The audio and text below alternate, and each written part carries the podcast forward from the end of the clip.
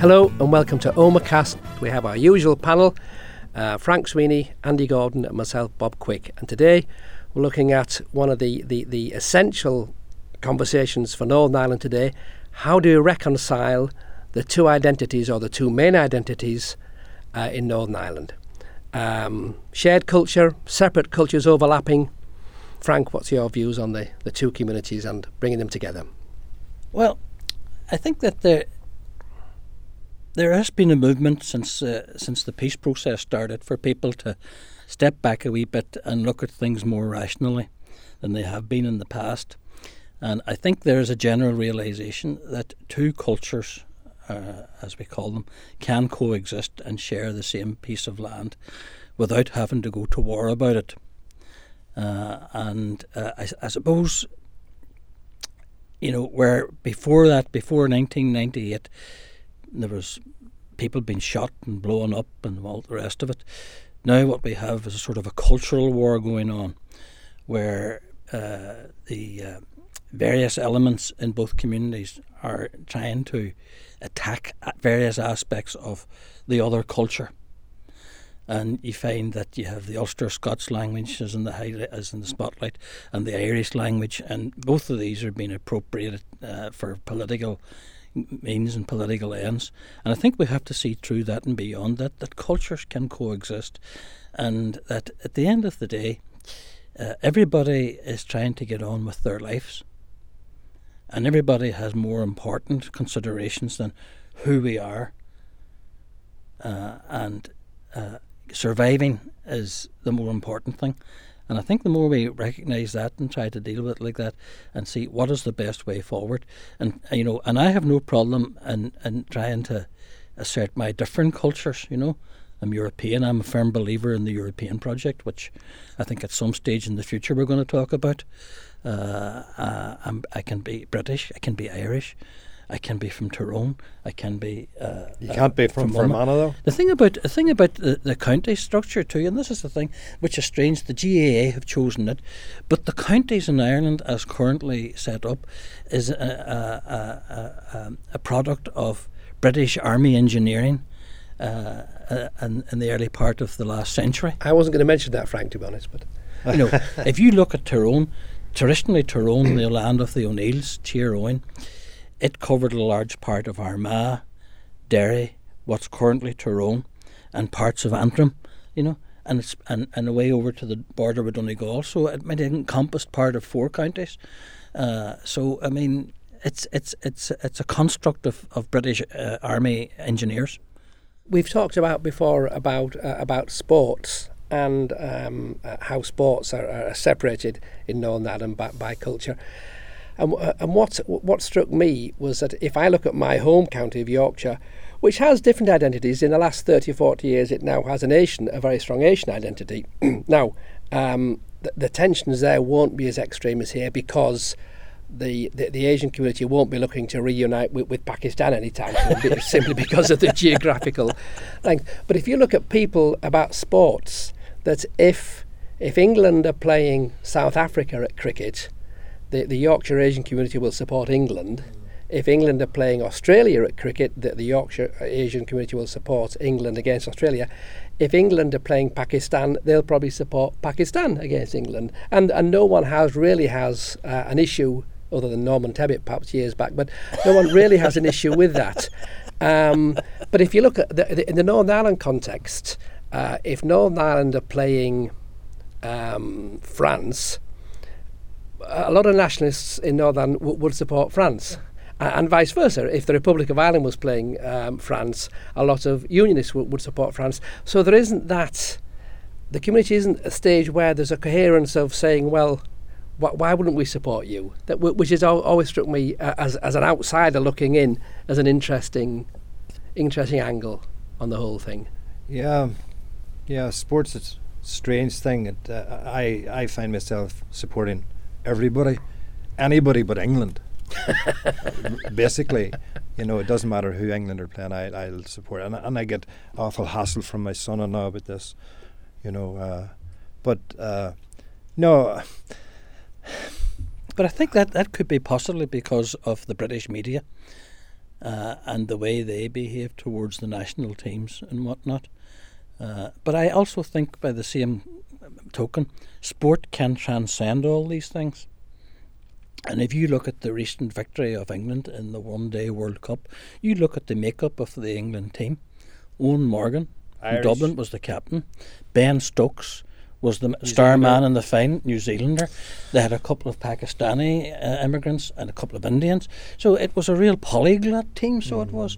But they're quite happy to be English and to play in the World Cup and to win the World Cup for England. Professional sport, professional sport, money talks. Absolutely. Money, money yeah. talks. If if you offer me enough money, I'll play for Ireland. if you had enough talent, they might let you. You're talking um, to an Irish champion here, Rob. I know, I, I realise that, yes, yes. Andy is a, a, an Irish, what was it, Masters, Masters windsurfing, windsurfing championship many, many years ago. Um, I mean, it, it's it's the identity in Northern Ireland. I mean, as we talked about before, we all have multiple identities. And I suppose the question I always ask myself is, or the, the, the thing I agree with, I suppose, is that I have more in common with um, an Irish musician than I do with um, a football player from Scarborough. yes, because you're a musician. Because I'm a musician, and yes. therefore that that transcends my or I, have more in common with, with Irish trad musicians uh-huh. than I do with firemen from Yorkshire. Yes. Because it, it, it's an area of interest. and there's lots of overlaps within Northern Ireland. I do quite a bit of work for the Community Relations Council on this type of thing. And, and we start from the basis of um, we have a common, a common interest in music that transcends your national identity. Okay. But, uh, but, but, but, then would you would you have more in common with Edenderry pipe band than you would have with the, the policemen of Bradford. Yes. Yes. Yes. Oh, yeah. Yes. You yeah, would, yeah, but, but, but, then again, yeah. there's an issue in terms of musical genre too. I mean, you, you even take, you know, uh, there's good music and there's bad music. Yes. And it doesn't matter if it's country music or traditional music or classical music or whatever sort of ethnic music. Uh, if you come across a, an ethnic uh, musical band from say some province of India. Yes. And they're really top musicians. Yes. A yeah. good musician from any other genre will identify with that and embrace that. Yes. Whereas you might get somebody who is a wicked, useless musician from the same area and oh, no way. Same with country music. Yes. There are good exponents of country music and there are poor exponents. Yeah and it's it's it's it's an issue of musicianship. Absolutely, I, I think I mean with musicians, and I suspect that the, the same is true uh, uh, of other high art cultures. It, it's learning from from other traditions. I mean, the, the first time that I came across, in any real sense, Irish traditional music was when I first moved to Northern Ireland some forty years ago. And whilst I would have no um, great skill myself at it at all, what what what amazed me was the amount of tunes these guys knew. because I, I, come from a reading background, from from where, where, where, where you're taught to read music very accurately, uh, and these guys could play all night. And not never repeated a tune. I, never repeated a tune, and they had no music. And to me, that that, that was a that was a, a mind opener to me. And how do they know when to change the tune, Bob? Yeah, yeah. Much well, more. Yes. If you name a tune, they know it. Hi. Yes. yeah. Yeah. Yeah. Uh, that's amazing thing about traditional. I don't like traditional. I'm sorry, I don't like traditional music because of that. They start one tune and they go for five minutes in it, and then all of a sudden they're on to another one, and, and 15 minutes later they're still playing. I have to say my mind wanders long before that, okay. you know. Okay. Uh, and that's just me. I love the musicianship. I love seeing the fiddle players. I love seeing the pipe, the uilleann pipes players. I love, but I just don't like the music. Whereas I love bluegrass music, and it's totally not as complicated. okay, okay. Maybe okay. it just says a lot about. But even take the whole pipe band movement, you know. Yes. And I know there's different grades, but once you get into the very top grade, you know, with all the grade the grade one bands and, and there's guys in those bands that play at grade one in the world championships and whatnot who are just first and foremost musicians. Yes. And pipers secondly. Oh, I think musicians w- would recognise across that whether it, it, it's top class pipe bands or brass bands or Irish trad bands, musicians recognise the amount of work and commitment that goes into that. Uh, it's a completely different genre from the genre that you're, that you're involved with, but you recognise there's an awful lot of work and dedication and musicianship that, that goes into that. And of course, with, with the Irish traditional music scene, um, Irish music is is a is a brilliant uh, invention in a sense in that it does what musicians should do when it's taken Scottish music, English music, Irish music and fused it into one into one art form which is now called Irish music.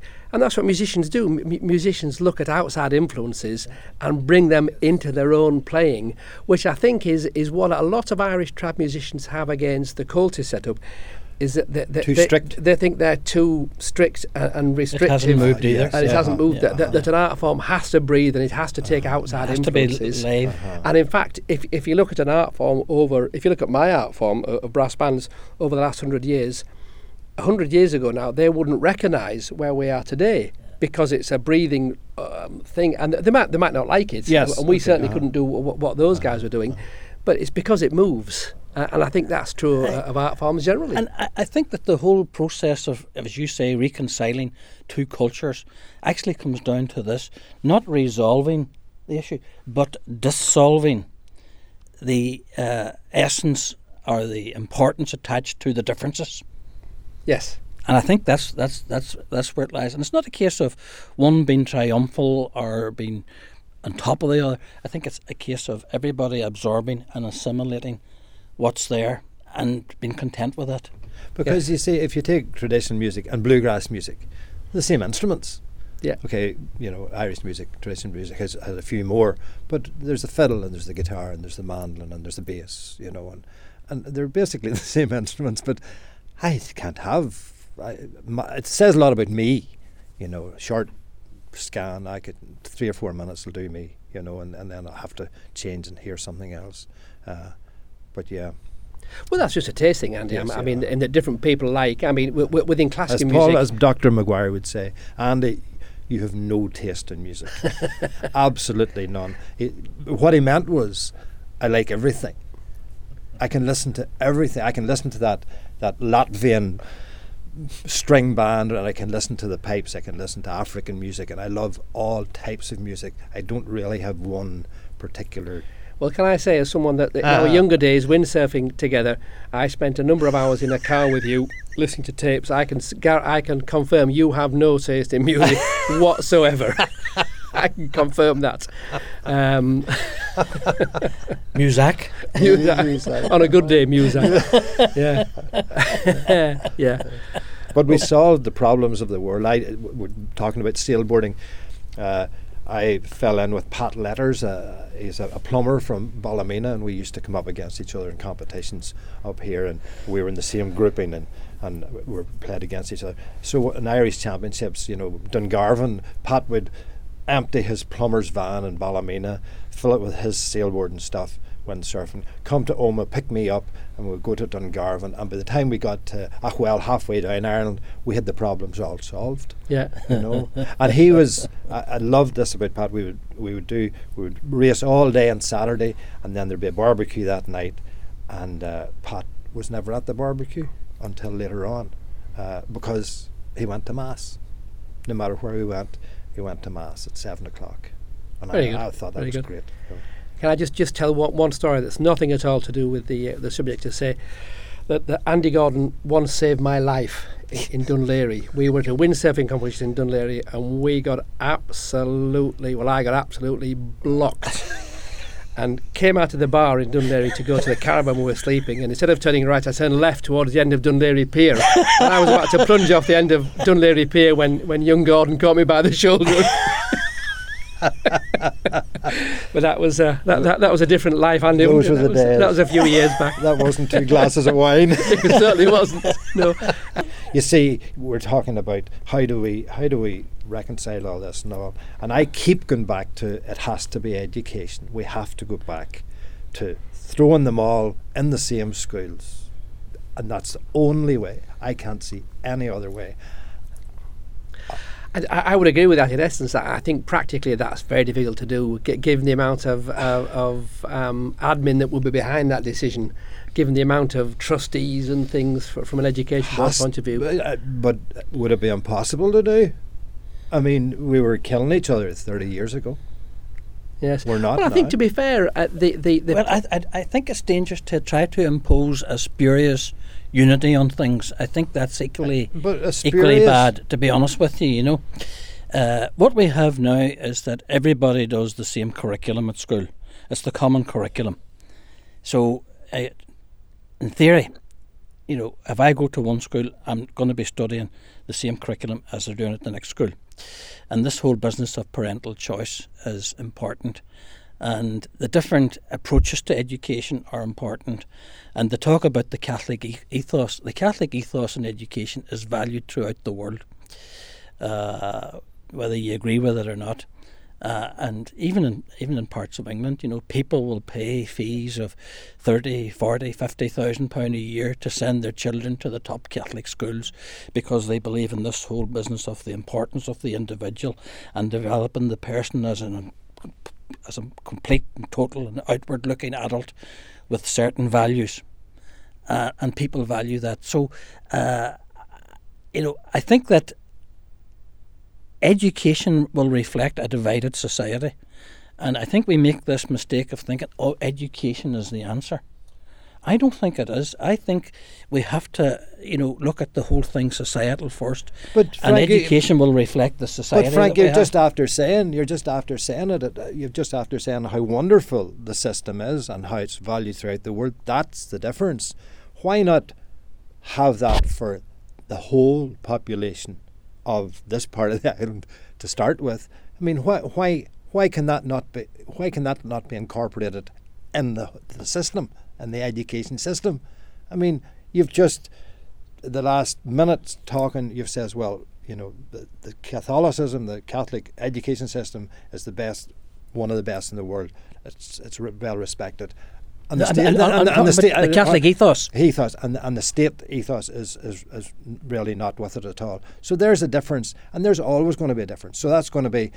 If you're going to a Catholic school in Northern Ireland, you're going to be up here, and if you're going to state school, you're going to be down here. I think that's the I think that's simplistic, Andy. To be honest, I, I, I'm, I'm not sure I, w- I would totally agree with that. I Well, mean, you, you've worked in both systems, Bob. I- You know, I- I don't know worked in both your, what systems for your, the What your experience of it is. I, I mean, certainly over my 35 year uh, career working for the Western Board, I would say, looking at Catholic schools where I worked, like St Michael's College in Enniskillen, the, the Catholic dimension was well diluted by the time I retired. I, I mean, really, you wouldn't notice a difference going into Omagh Academy. Well, there's a couple of practical uh, differences, like there are no girls, of course. It, it's a single sex school.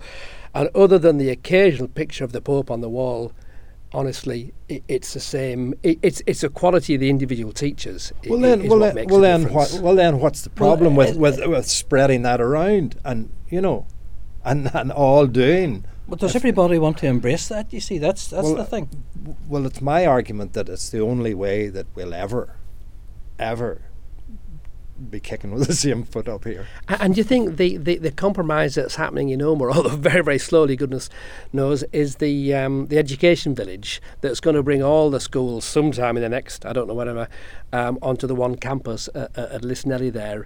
Um, do you think that'll make any difference, or is that is that paper dre- uh, window dressing rather? Frank, Well, I am divided about this, you know, uh, to be quite honest about it, you know, and I think that the concept there is shared education, where, uh, as I understand it, each of the schools on the site will have their own school and their own ethos, and there will be a hub in the middle, which will be a shared hub, whereby uh, if one school hasn't got enough numbers uh, to provide a particular subject, uh, or two schools haven't, then they can combine, and that subject would be delivered between the two schools uh, on a shared thing.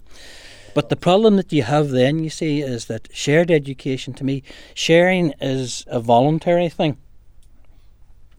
But then when you see when the technocrats get to work on this and the accountants, they have to justify it.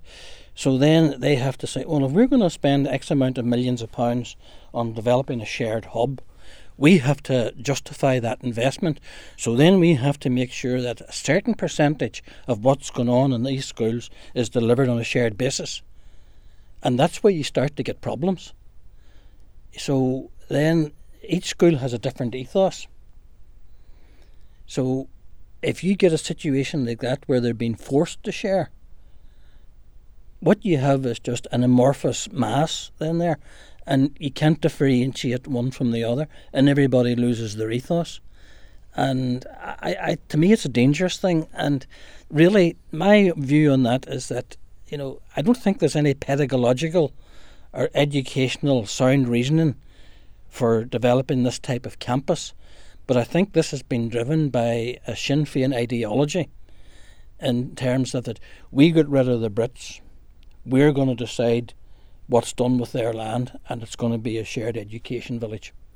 And I don't think it's any more than it's, it's as crude as that. So it is. Okay, I, I mean, it certainly from from minority subjects like mine, it certainly gives chance that youngsters can come together for say an A level music class, which is then financially viable where it's probably not financially viable but for the brothers they're doing, or they're, the. they're doing that at the minute between Well, they are, the that's schools. true, that's they true, have they this are. almost shared education community Yeah. where children from the convent and the academy and the brothers and the high school and the Sacred Heart can maybe amalgamate for one class that maybe may not be viable in any of the schools. But that hasn't that hasn't uh, taken away from their ethos. Frank. I No, mean, it hasn't. it, it has. It hasn't, Uh-huh. Andy. No. But once you take the next step to put them all together in the one area, and once you then start to prescribe that a certain percentage of all that you do must be delivered on a shared basis, then you're starting to detract from the ethos, and you're starting to develop a, a, a, a, an amorphous mass where you can't tell the difference between one and the other. That's great, but it's not what we want. We don't want to tell the difference between one and the other. Come on, we all want to be the be yes. Variety I- is the I- spice of life too, I Andy. you know? rest my case. and uh, you know, and, and I talk about a, a spurious unity. You know, vari- there's richness in variety, yes, that's true. and there's wealth in variety. Yeah, yeah. And in closing, Andy, I suppose that the, the last question is for you. Um, in closing on the shared education village, do rugby posts and Gaelic posts have the same dimensions? totally different. Totally, much easier to score goals.